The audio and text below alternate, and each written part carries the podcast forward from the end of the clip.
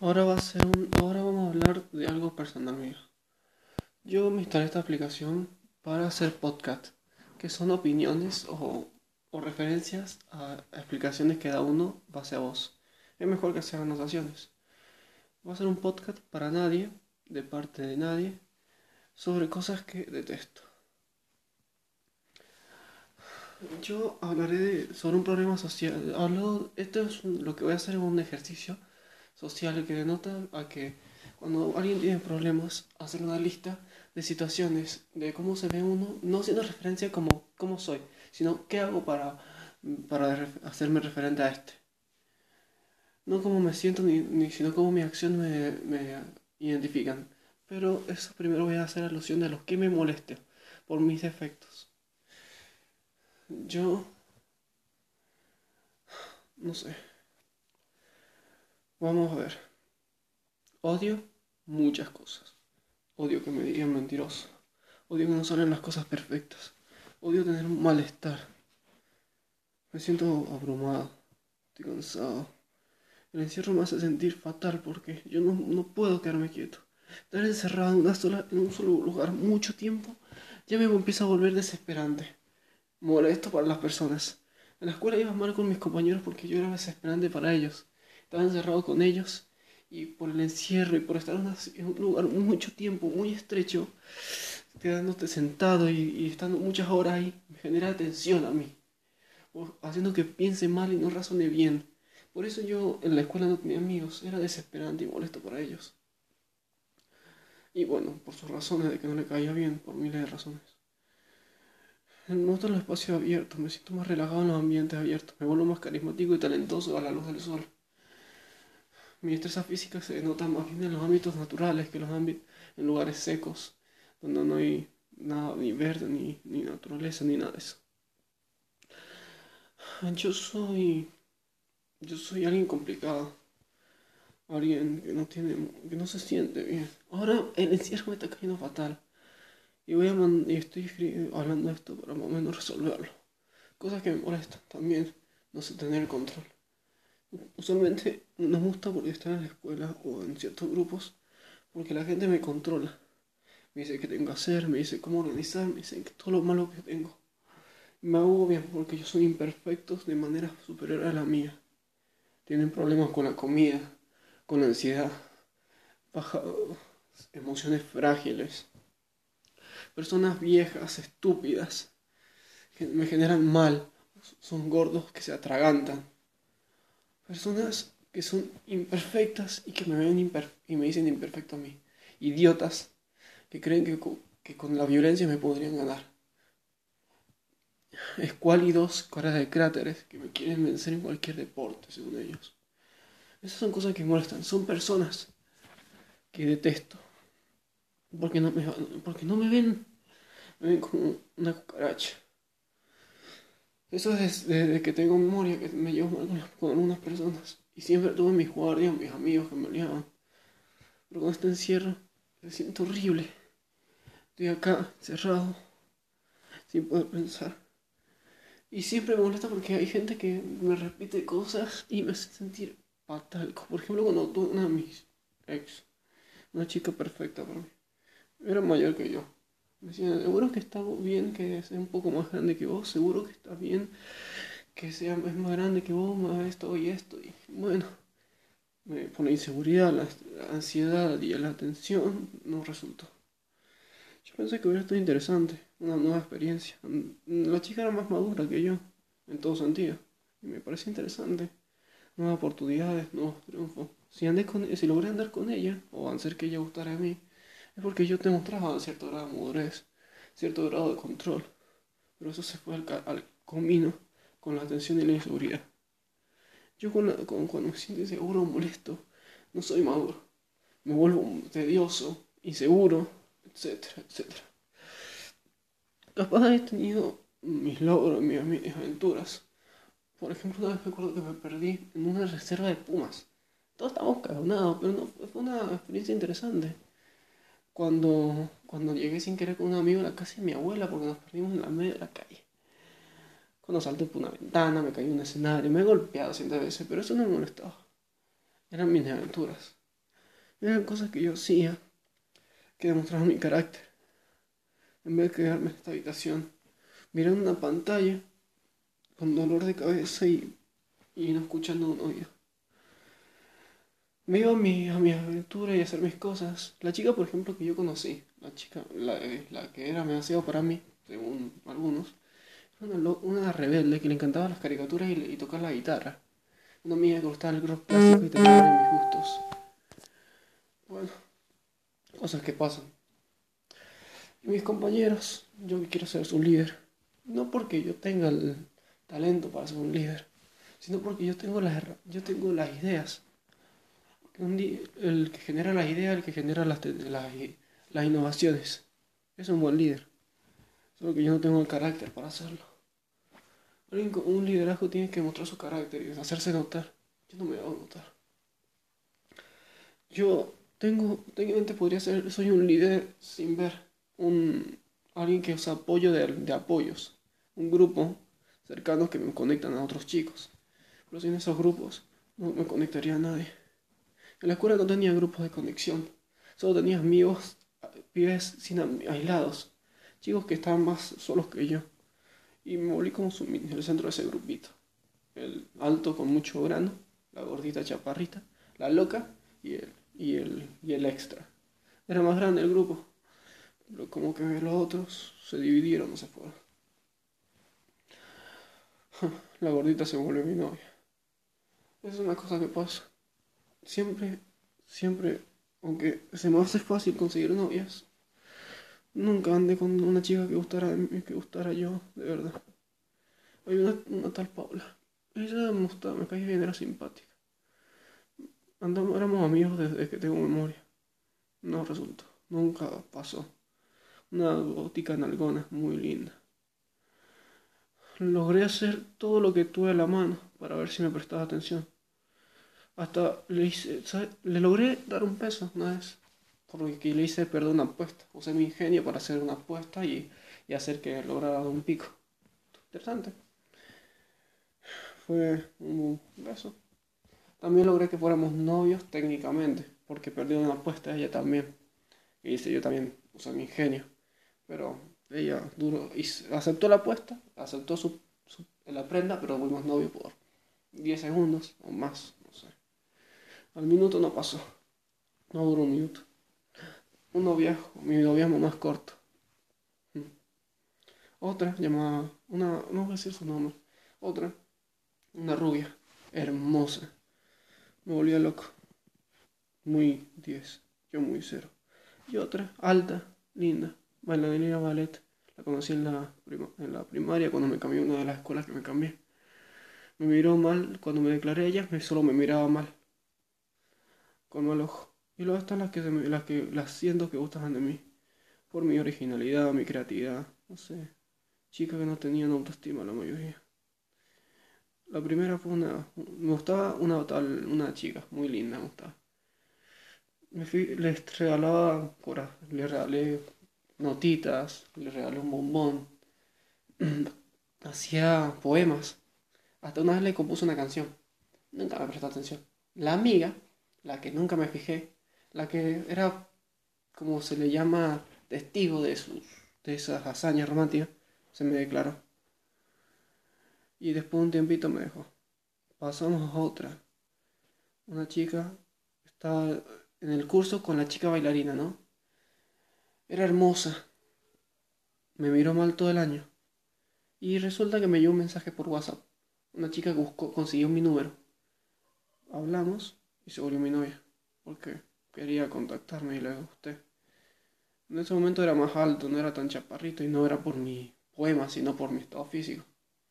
Y aparte estaba fácil, eran morochos y negros todos, chaparros y gordos. Estaban con la adolescencia del acné y como a mí no me salían granos, nunca me salieron granos en realidad, fue fácil. Me dejó porque se volvió una relación a distancia y no podíamos vernos nunca. Y ella no quería, y como no nos podíamos ver, ella se sintió mal y me dejó. Creo que no volví a hablar desde ella. Otra vez,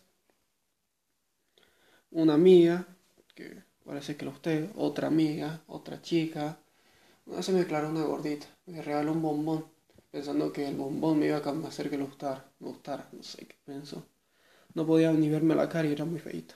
Le dije que no. Entre otras y entre otras. Hasta la que ando actual. Y usualmente las que yo quería, que para mi novia no quiero prestar atención. Pero un par de chicas, unas 15 que... No sé, yo creo que... Yo 15 porque cuento desde la primera hasta la última. Me dicen que las de la primaria no cuentan, pero bueno. Técnicamente fueron novias, déjenme joder. 15, las de secundaria fueron la mitad. 5 en la primaria y 10 en la secundaria. Digamos. También estaban mis amoríos de verano. Cuando iba a la playa me encontré una chica. No sé. Eso nunca fue molestia para mí. Las que fueron molestias eran las que no me prestaban atención. O una pelirroja salvaje. Le decíamos así porque era muy linda, pelirroja. Técnicamente conseguí, me mandó unas fotos, ella en sostén, pero... Es porque ella es así. No era el único chico en el grupo. Creo que estaban ahí el grupo de todos los chicos que le gustaba a ella. Me salí del grupo, me salí de todo. Me desconecté. Y creo que ella consiguió un novio, no sé, me da igual. No me convenía. Aunque hubiera sido interesante. Lo que no comprendo es que, no, aunque pasen ciertas cosas, tengo otras molestias que son horribles. Digamos, me controlan, me dicen que haga esto, me dicen que haga aquello. Yo solo me enojo porque no sé qué decir. Soy el que acopla, no tengo iniciativa.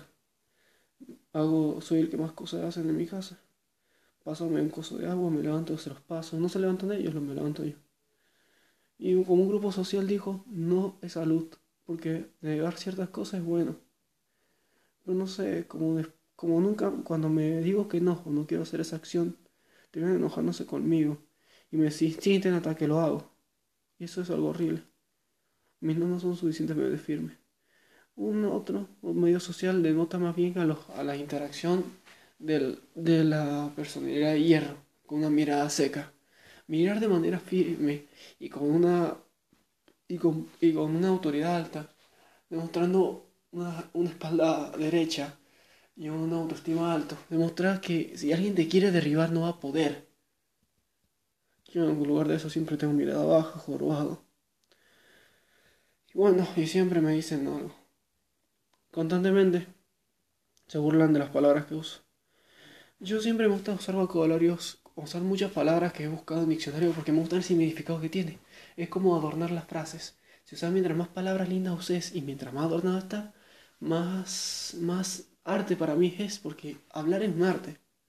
Ya que escribir no puedo escribir bien, tengo mala caligrafía, mala ortografía. La máxima nota en un dictado fue un 4. Y eso no sé, me molesta. Yo creo que es porque yo, pros y contras. Yo leo, ni siquiera sé leer. No sé leer bien, libros muy complejos, muy grandes, no me los leo. Leo libros para niños con letras llamativas, historias cómicas, simples y para analizar. Porque es lo único que puedo leer. Muchos me molestan. Hombre, no creen la historia de que escribo mal sin querer. Otros creen que solo, no sé, comas, puntos, etc. Tengo una mala caligrafía, mala ortografía. Más bajo carácter. No soy la cúspide del carácter. También algo llamado las escaleras sociales, que denotan los que más altos están en la escalera, más autoridad tienen sobre el resto. Yo siempre, en mis grupos sociales, siempre fui el escalón más bajo, porque no soy el que toma la iniciativa. Me gusta igual estar con grupos separados, hacer grupos pequeños, porque en grupos pequeños no denoto estar bajo, sino estoy en igualdad de ciertos principios. Por eso tengo muchos amigos, pero mis amigos no se conocen todos. Tengo muchos grupos, un grupo en guitarra, un grupo en dibujo, un grupo en la plaza, un grupo de la pile, un grupo de ex compañeros que me caían bien, uno en cada escuela. Y esto denota a que desarrollé esta capacidad de ese carácter. También uso la ideología de los principios para explicarme la manera más amplia, para hacer que comprendan mis ideas y tener fundamentos Porque si no tengo carácter para demostrar que tienen que escucharme, tengo que usar mis fundamentos, si no, no me van a escuchar. Y ni así. Cientos de personas no escuchan mis fundamentos. Me agobia, mis ideas son interesantes. Busqué también algo llamado un proyecto que se llama el de frialdad. Lo que hace es buscar un objetivo y ese objetivo hacer que te importe más que el sobre todo, para así desarrollar una personalidad fría. O sea, te tiene que importar una sola cosa sobre todo. Y dije, y solo me importa el arte. Hacer arte en su más grande esplendor. Lo que define arte. El arte musical, el arte de dibujar, el arte de crear, el arte de hablar, el arte de escribir, de diseñar, arte. Que solo me importara el arte. Tener el suficiente carácter para que solo me importe el arte. Ser capaz de robar, asaltar, correr, hacer atrocidades por el arte. Un ideal fuerte para marcar mi carácter. Y ayudar a los artistas que quieren apoyarme. Estaría bueno porque eso hubiera sido una buena idea para... de dotar un carácter de líder y organizar mis grupos. No funcionó. Me importa demasiado también lo que opinan de mí. Me importa mi estatus, me importa todo. Y no pude darle suficiente valor al arte. El arte es una linda herramienta que yo me gusta mucho ocupar, pero no sirve. Porque no le veo suficiente importancia. También está la idea de que hacer que todos... ayudar al hacer algo llamado los principios de apoyo. Hacer que el otro se sienta mejor para que no sientan que lo estás pisoteando.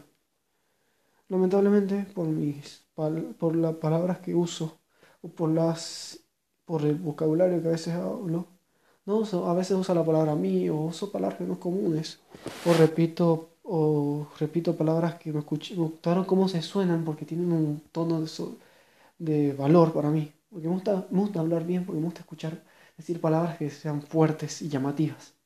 Para mí son llamativas, para ellos son palabras sin valor.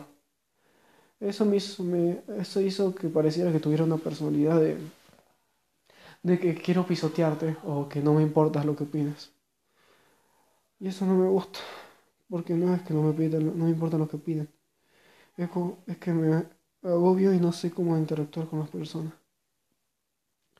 Así muchas personas le caen mal. A muchas.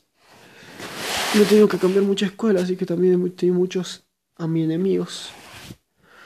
O personas que le cayó mal. Y hay personas que ni siquiera me valoran. Fui al terciario. De tanto esfuerzo para terminar la y resulta... que una profesora se burlaba de mí, según una compañera. Un viejo en la calle me tocó el hombro diciendo que mis palabras no te importaban lo que decía y que había niños presentes. Por si ni siquiera usé palabras, no sé, inapropiadas. Hablaba de amistades, de grupos sociales y de la importancia de tener un paladar complejo. Hablaba de platillos innovadores o de cosas que quise cocinar por el sabor, la contextura y la variación que tenía. Alimentos que eran sabrosos, de música, de poesía. Hablaba de temas que he hablado antes, pero el viejo choto me tocó el hombro y me hizo enojar. Me agobió y la chica esa le dio la razón. A esa chica no le importaba lo que decía. Tenía una personalidad para ella fría. No era insensible, que no le diera valor a sus capacidades. Una tonta.